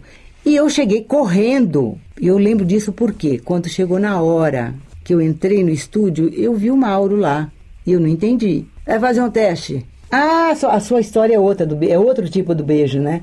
Que ele falou. Porque tem duas situações que mandaram a gente dar beijo. E era brincadeira, era gozação, só porque a gente era marido e mulher. Ah, e esse, legal. é, e esse pra mim foi muito marcante porque eu falo da rasteirinha, parece coisa boba. Mas não é. É que quando eu cheguei na frente do, do lá da cena que, que ia fazer, ele falou, então você eh, chega aqui na frente, dá um beijo um no outro, depois volta, se volta pra câmera e fala do produto. Aí o Mauro é alto, né, perto de mim. Caramba, eu tenho uma estatura média de mulher e o Mauro é bem altão. Quando chegou na hora de beijar, eu precisava ficar na ponta do pé, claro, porque senão ele precisava ficar um corcunda. Aí foi a gozação maior. Eles pegaram a três tabelas, que vocês sabem o que é, né? três tabelas é um. Foi a eu vou maior- explicar pro pessoal, É. porque é uma banquetinha que existe que tem três É um medidas. caixote, É uma é um caixote. caixote abaixo. É o caixote de que é usado muito em tem cinema. três tem três né? dimensões É, de altura. né? É. Dependendo da necessidade, o diretor vira pra cá ou pra lá. E quando puseram aquela três tabelas, ainda falou assim: ah, põe na, na, na- na altura maior. E eu me subi um vermelho, assim, que eu morri de vergonha, mas achei engraçado, eu tava com saudade do meu marido que eu tava lá.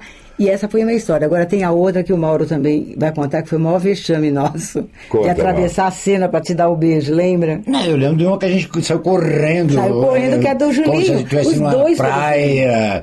E aguentar o Julinho sentar no chão pra dar risada. Né, porque Ridículo. Tudo por não- gozação. E a gente não tinha experiência. Então o beijo é. muito esquisito você dar um beijo numa pessoa que você está acostumada, porque você vai de verdade dar o beijo. É. Não é cinematográfico, não é teatral. É. E eu quase que derrubei no meu caminho a tal da mesa. Foi um horror. Aí Julinho Ah, que sentado legal. Mas a gente trabalhou muito. João Daniel, Júlio Xavier, Walter Carvalho, que era Sim. lá da- do Julinho. São pessoas assim que eu tenho um orgulho muito grande. Aliás, é um prazer muito grande pelo que eles Eu me ensinaram. muito do Laonte, O claro. Laonte. Laonte. É, Quando o filme com o Laonte. Não, é história para Você mais de tem metro. algum marcante da tua só de voz? Eu não, tenho do, La- do, do, do Laonte. Eu quero contar a história do Laonte que eu acho Então, que é. Naquele tempo, os nossos filmes eram feitos em 35 milímetros e era, o orçamento era ridiculamente alto. Sim.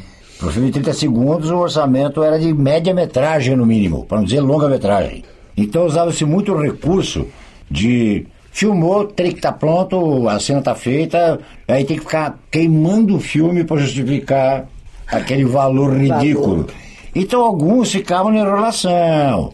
É, tipo, marcava às nove no estúdio, o diretor chegava às onze e meia, mandava pintar uma parede e dava almoço. Só ia começar tarde.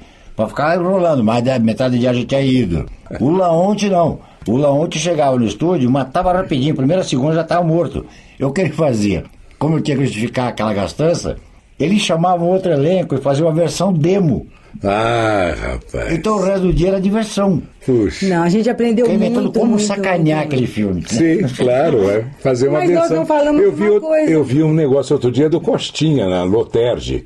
Ele fez a, a propaganda normal da Loterge e, e corre pela internet uma propaganda, ele falando um monte de palavrão e tudo mais. Porque deve ter sido exatamente Uma uma, coisa dessa. Uma versão de sacanagem após ter filmado É, pegou o o, texto o correto. fazer. Exatamente. É, é. Mas a gente está falando Eu é, quero de lembra- locução. Ah, sim. Tem um, um, um detalhe que a gente não falou nesse meio tempo, que é cinema, longa. Ah, que a sim. gente fez também. Ah, é verdade. E que é um, a- essa praia eu gostei muito mais do que pensar em fazer novela. Cinema, pra mim, é, me acordou para outras coisas. Não fiz grandes produções, não. Já fui chamada para algumas, mas que não podia. Mauro também tem uma história dessa, que ele eh, perdeu a possibilidade. Porque Perdi o bonde da história. Perdeu o bonde da história de um, de um grande trabalho que estava na mão dele, mas ele estava fazendo um outro trabalho. É, aí não tem. Ridículo. Mas a gente passou por cinema e tem um que está por aí nas Netflix, não, no Now da Vida, que é O Crime da Cabra, que é uma comédia muito divertida, baseada num texto da Renata Palottini. Então, cinema também a gente fez nesse espetáculo. Crime da Cabra, você. Crime da vo- Cabra, eu e o Mauro fazendo. Vocês dois juntos. Nós Que legal. dois. Esse foi bem gostoso. Muito é legal. um Vamos assistir então. Crime da Cabra no É uma homenagem ao Mazarop. É, um Ah, filme bem É uma comédia familiar. bem familiar, sabe? Bem interiorana, é divertido, assim, porque o nome É um parece. trabalho feito para Unicamp. E um comercial seu de voz, Lela, que você se recorde assim. Ai, Pompeia Veículos. Pompeia que- Veículos, esse foi muito bom. que Teve uma campanha enorme. Era assim. Pompeia Era aqui? Veículos. Era gravado aqui? Não, Não? parte Matrix. sim, mas Não. primeiro Nós era, temos um era monte de filmes que ninguém fala, que foram lá, foi pra Cannes e a gente ganhou. O Luiz Guilherme, que nos deu, dei em casa em algum canto, deve estar na biblioteca lá, milhões de diplominhas de trabalhos que a gente fez e que foram premiados lá em Cannes, com o Mauro e comigo. E a Pompeia foi um deles, era uma trinca de, de, de, de filmes. Essa época que eu tenho saudade quando a gente falou que gostoso gravar no estúdio, porque éramos quatro, cinco pessoas num estúdio, dividido em dois microfones. Isso foi na Matrix que a gente fez. E fazendo aquele trabalho, era lindo. Fazendo humor, né? É. Fazendo humor, humor, é. humor. A Mauri Alvarez, eh, já falecido, o Aldo Bueno, eh, na música o hum, Sérvulo Augusto, que a gente chama de Sapinho, né? É. Eh, Mauro estava junto, não sei mais quem, e eu lá fazendo a dona Pompeia Veículos. É, Pompeia era- foi uma concessionária Chevrolet muito famosa no- na época dela, de repente depois quebrou, acabou.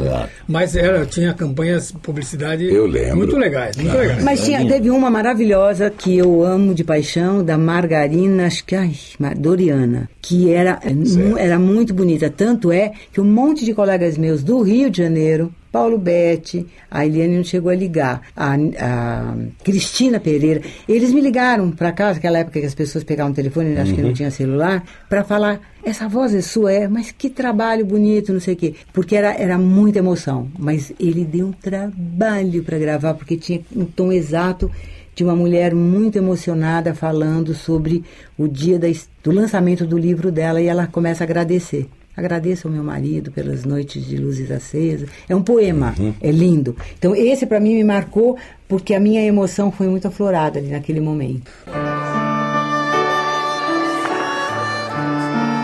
Agradeço ao meu marido pelas noites de luzes acesas e à minha mãe por alimentar minhas ideias. Agradeço aos meus filhos pela cumplicidade e pelo silêncio.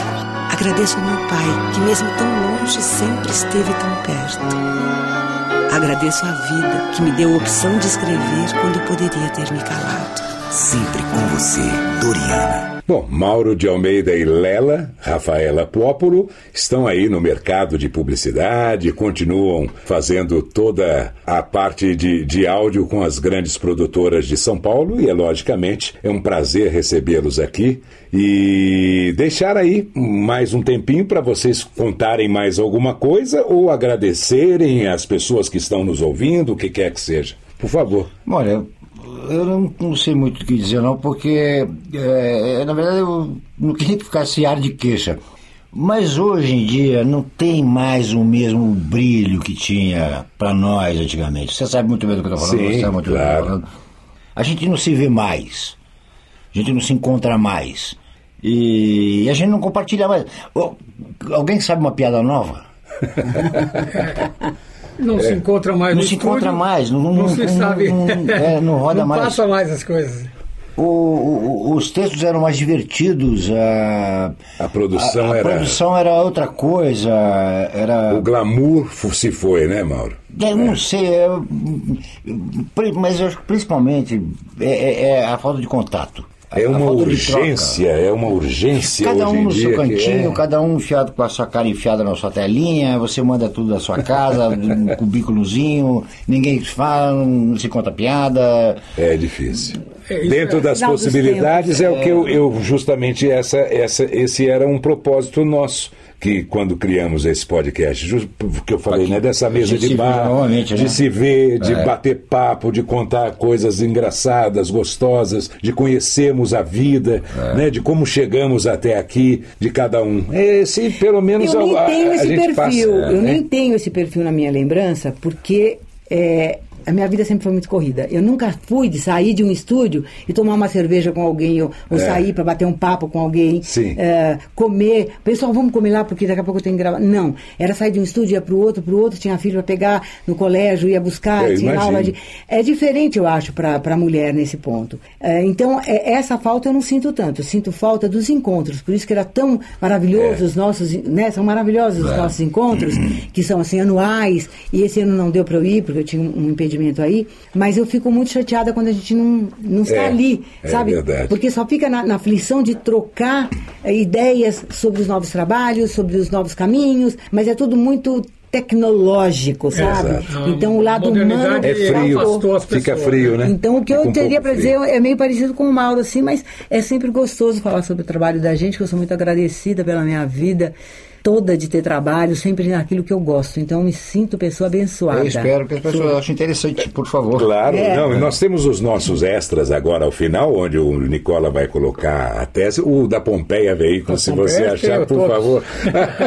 e assim Acho por tem mais diante. que eu, sabia? É, e mais os- várias peças dos nossos repertórios que o Nicola tem É. todos aí. E Nicola nós é vamos parceirinho. conhecer bastante o trabalho de Mauro de Almeida e Rafaela Pópolo Lela, que hoje aqui estiveram conosco. Muito obrigado pela presença de vocês. Tchau. Tchau, tchau. Grande abraço, pessoal. Até o nosso próximo podcast. E vamos começar os extras desse Voz Off com um dos spots de Pompeia Veículos, com a Lela e o Luiz Guilherme. Palmas para Dona Clotilde! Pois não, em que posso ser útil? Dona Clotilde, por que sorriso? Bom, é porque na Pompeia Veículos, onde eu trabalho, é sempre assim. Eu recebo todo mundo sorrindo. Dona Clotilde, olha comercial assim não dá, não é de graça Dá não. Sim, a Pompeia dá um jeito pra tudo. Qual é o caso do senhor? Carro novo, usado, equipamento. Meu caso, Dona Clotilde, é que a senhora veio aqui para cantar, não é? Vamos lá então? Por está favor. bem, está bem, o cliente sempre manda. Mais o sapinho. Seu automóvel leve na. Dona Clotilde, muito obrigado. Próximo candidato, então. Ah, por favor, me dá mais uma oportunidade, vá. E agora, um show de comerciais marcantes do Itaú com o Mauro de Almeida.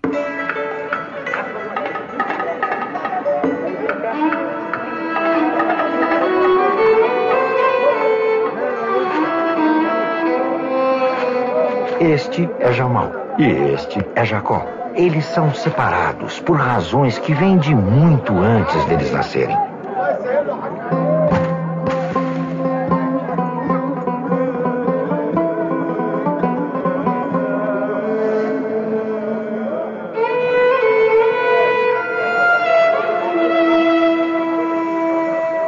Mas são unidos por uma mesma paixão.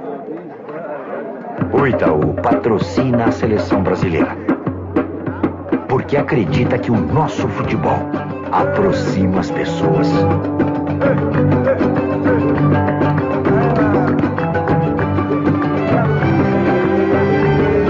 Itaú, feito pra você.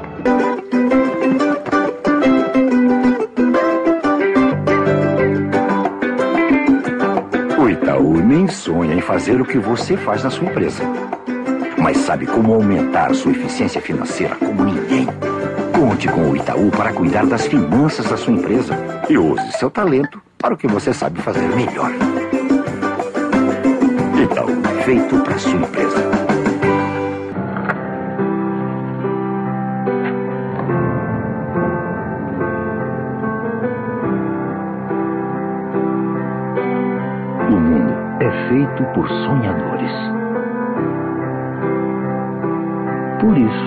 Itaú Unibanco reuniu seus sonhadores para imaginar. Imaginar o papel de um banco numa sociedade em transformação. Imaginar como podemos ser cada vez mais próximos de você e do que você precisa. E como nos preparar para atender necessidades que você ainda nem sabe que vai ter. You may say I'm a dreamer, but I'm not the only one. Muita gente vai dizer que isso é um sonho. I hope someday you'll join us Esse é o nosso sonho.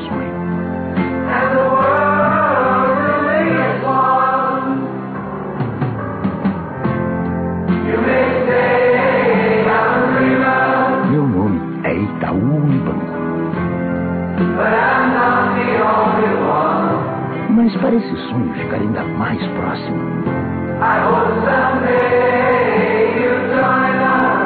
pode me chamar de Itaú.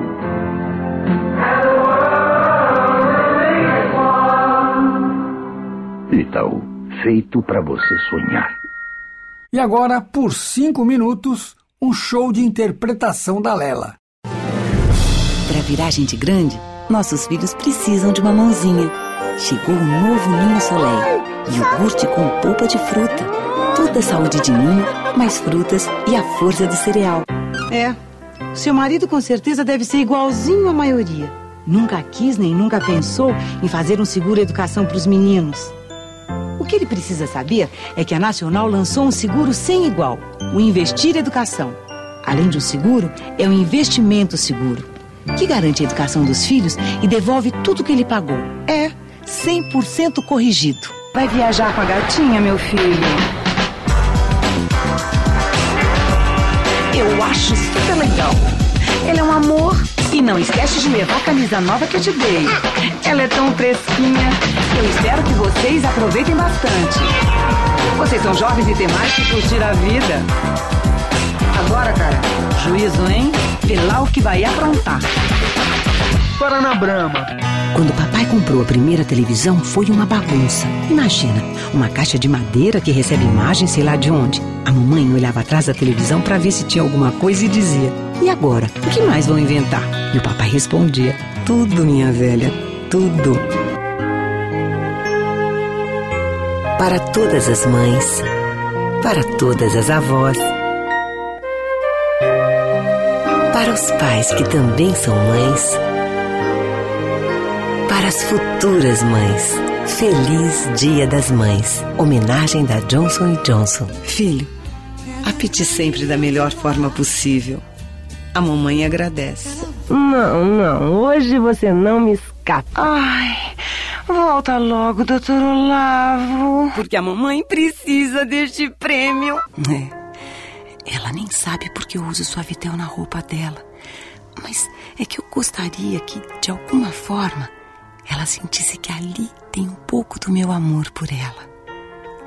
Eu fiquei encantada com os novos perfumes de Suavitel porque eles parecem comigo.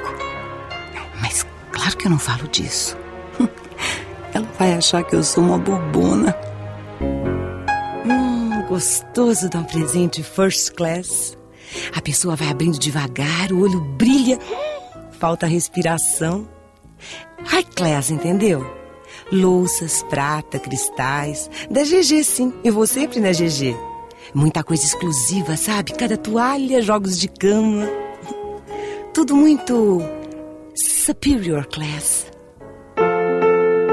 Quando a gente é muito ocupado, deixa para trás pequenos detalhes da vida. Até que um belo dia se dá conta que sem eles a vida não tem o mesmo brilho. Por isso, um novo Ariel, agora em embalagem econômica de 900 gramas, tira a sujeira que você não vê, revelando o brilho das cores, porque são os pequenos detalhes que fazem toda a diferença. Pense limpo, pense Ariel. Ai, eu sempre demorei pra trocar de roupa. Meus namorados esperavam séculos e o namoro acabava. Um dia um namorado novo esperou horas, mas ele nem ligou e falou bem calmo: Vamos embora? E eu respondi: Vamos embora. E foi sempre assim. Hoje casados é igualzinho. Vambora, bora, bora, bora. Ai, meu sonho é conhecer Bora Bora. Shopping Eldorado. As estrelas sempre serviram de inspiração. Agora elas estão servindo à educação. Professor, o MEC está distribuindo para as escolas públicas o Guia do Livro Didático de quinta a oitava séries. Ajude a melhorar o ensino no nosso país.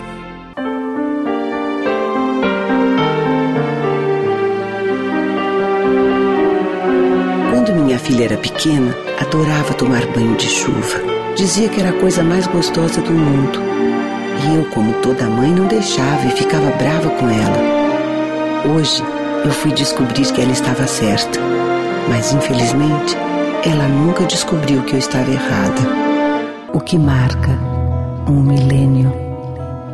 Milênio, mil anos de tempo. Tempo, irreversíveis momentos. Fatos, o que marca uma época.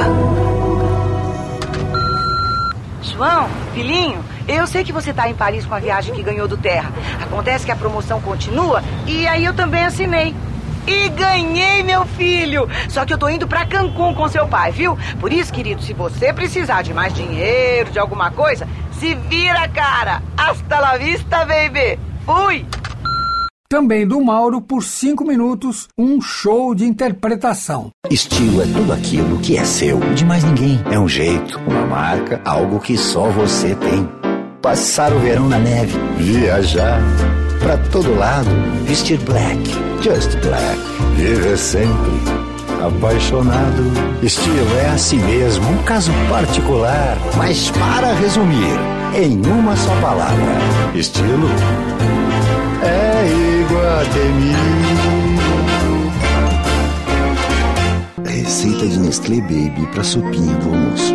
Pegue aquele chuchuzinho que você tem em casa e espreme assim, bem espremidinho. Quanto mais você espreme, mais gostoso fica. Mexa tudo bem devagar, que é para não passar do ponto. Agora prove. Que gostoso. Pronto, é só servir. Nestlé Baby. O melhor depois de você. Brilho fácil. Passou. Brilhou. Este beijo gostoso custou apenas 13 reais. Lavanda Pop do Boticário. Quem comprar ganha um beijo. Mundi, o bombom da garoto. Para adultos. O Brasil tem talento. Os Correios entram com o apoio. E você com a torcida. Juntos vamos criar uma das melhores equipes de todo o mundo. Correios, patrocinador e torcedor oficial dos esportes aquáticos brasileiros. Café com pão, café com pão, café com pão. Vixe Maria, que foi isso, maquinista? Agora sim, café com pão. Agora sim, voa fumaça, corre, cercai, seu foguista, bota fogo na fornalha, que eu preciso muita força, muita força, muita força. Educação que se tira uma criança das ruas. Petrobras, compromisso com o futuro do Brasil. Se você prestar bem atenção no sistema de lavagem da Besser 1200, a gente promete que mostra o George Clooney tirando a camisa. Nova linha de telas grandes Sharp. TV em TV. Você pode ver dois programas ao mesmo tempo. SAP independente. Potência de até 230 watts PMPO. Novos Sharp Tela Grande. O cinema dos Sharps. Sharp. Eletrizante como a vida. Você já comprou pro seu filho a sandalinha que vem com mamíferos? Comprou? A sandalinha dos mamíferos vem com mamífero agarradinho. Agarre o seu. Boticário. Todo mundo ama dar, todo mundo ama usar. Pra que panela se existe todo o sabor sadia? 14 pratos prontos congelados. Todo sabor sadia. A trabalheira na cozinha ficou. O Itaú está lançando o LIS Portfólio. Sabe o que isso significa? Significa que cliente Itaú que investe no Itaú tem mais crédito. Isto é, tem um limite adicional de crédito em conta corrente. Com o LIS Portfólio, você tem costas largas no Itaú. LIS Portfólio, tranquilidade em dobro para o cliente Itaú. Comer bem deixou de ser um pesadelo. Chegou o Pão Light Seven Boys. Menos calorias, rico em fibras brancas e o que é melhor, zero de gordura. Pão Light Seven Boys. 0% de gordura, 100% de sabor. Agora é Brasil na Copa e Kaiser no copo. Nós, do Café do Ponto, somos apaixonados por café. Usamos só os melhores grãos, torrados no ponto certo. Diferença? Um café com o mais rico aroma. Café do Ponto. Paixão por café. Brahma. Refresca até pensamento. O absoluto está entrando em cena. Chegou o novo ômega. Absoluto em todos os seus detalhes. Você pode fazer coisas incríveis no interior de um automóvel. No Versalhes 94, a Ford fez muitas. Novo Polo Pacific para quem quer espaço e esportividade. Chegou o Renault Scenic preto. A inteligência do Scenic com o charme e a sofisticação do preto. Boticário, natural do Brasil. Monte, o bombom da garoto. Para adultos. A Blockbuster é mais do que uma locadora. Gente, que diferente! Blockbuster, venha ver como a gente é diferente. Minha Califórnia é da Sadia, é do Peru. E não podia faltar o casal Mauro de Almeida e Lela Rafaela Puópolo atuando juntos. Mas você chegou tarde ontem, hein? É. Ah, eu já sei. Encontrou os amigos, uhum. foram tomar umas e outras, conversa vai, conversa vem. O tempo passou e você nem percebeu, né? Pois é. é o impressionante é. é. que hoje você está com essa cara ótima. nem parece que está com aquela ressaca. Querida, um engove antes. Vira, vira, vira. Vira, vira, vira. Vira, vira, vira, vira. Outro engove depois para apagar o fogo. Engove. E como nós falamos de dublagem, o Magalhães Júnior, que é o nosso parceiro de voz off, separou cinco aberturas sensacionais de filmes dublados, épicos, vozes muito conhecidas. Para começar, Antônio Celso, que já foi nosso entrevistado aqui no Voz Off, abrindo Jornada nas Estrelas e Punhal Imaginário. O espaço, a fronteira final. Estas são as viagens da nave estelar Enterprise em sua missão de cinco anos para a exploração de novos mundos, para pesquisar novas vidas, novas civilizações, audaciosamente indo onde nenhum homem jamais esteve. Jornada nas Estrelas.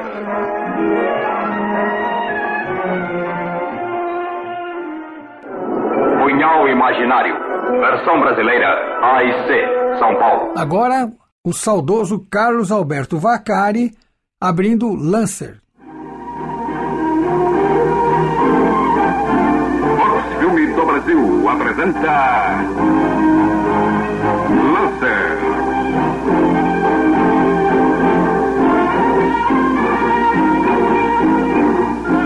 Estrelando James Stay. Wayne Manders. Andrew Dugan. Versão brasileira AIC São Paulo. O Léo Batista abrindo Dactari. A Metro Goldwyn Mayer apresenta Dactari. Episódio de hoje: A Ameaça dos Diamantes.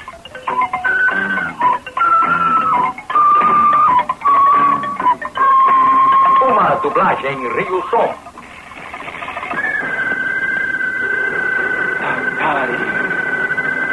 Ricardo Mariano abrindo São Francisco Urgente. São Francisco Urgente. Estrelando Carl Malden e Michael Douglas.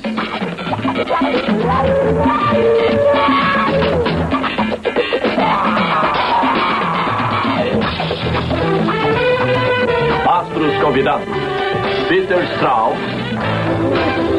Bernie Gates e Elaine Gibson.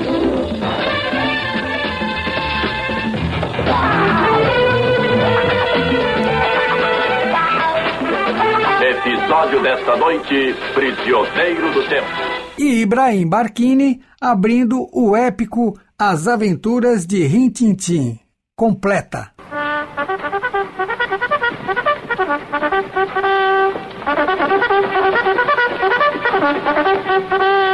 As Aventuras de Rin Tin Tin. Com o pequeno Cabo Rusty.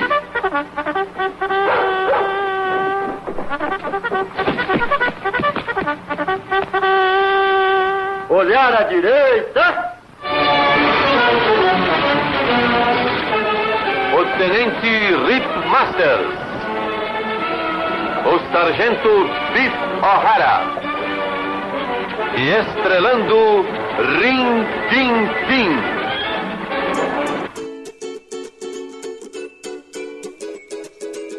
Este foi mais um podcast da série Voz Off. Criação, produção e gravação: Antônio Viviane e Nicola Lauleta. Trilha musical: Alexandre Monari. Gravado no Ecos Studios em 2020.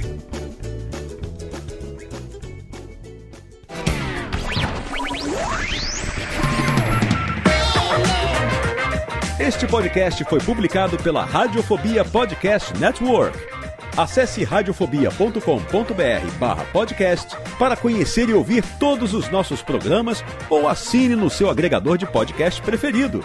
Esperamos você no próximo episódio.